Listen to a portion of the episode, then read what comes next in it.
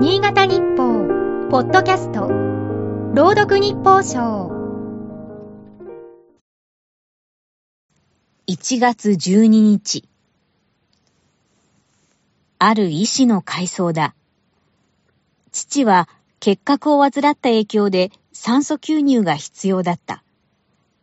せんきゅうひゃくきゅうじゅうごねんの阪神大震災に遭遇した際、近所の避難所は塵や埃が舞っていて、呼吸器に不安がある身には厳しい環境だった。このため、父の故郷である四国に避難させた。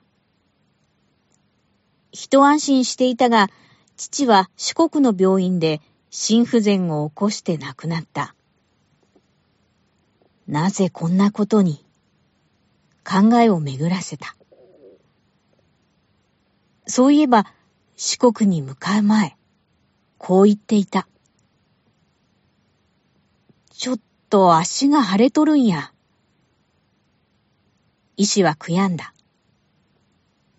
自分は脳や神経を専門にしていたが、患者の全身を見る経験があったら、むくみを心不全の兆候だと気づいたはずだ。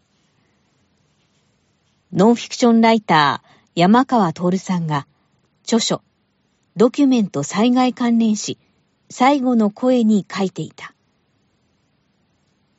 被災による直接の死亡ではなく、その後に怪我の悪化や心身の負担による疾病で亡くなる人がいる。阪神大震災では直接死以外にも多くの関連死があったとされる。にせんよねんの中越地震では死者ろくじゅうはちにんのうちごじゅうににんがそうだった。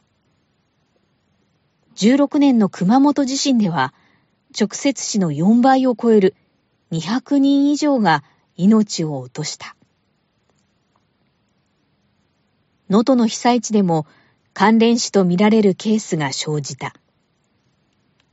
被災者は過酷な状況に置かれている。生活環境を改善するため、被災していない地域に移る広域避難などの対策はもとより、健康悪化の兆しを見逃さないケアも欠かせない。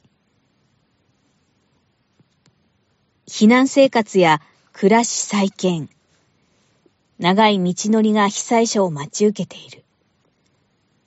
それは発災直後の惨禍をくぐり抜けた命を今後とも守り抜く戦いでもある。今日の日報賞はエフエム 柴田、富高由紀が朗読しました。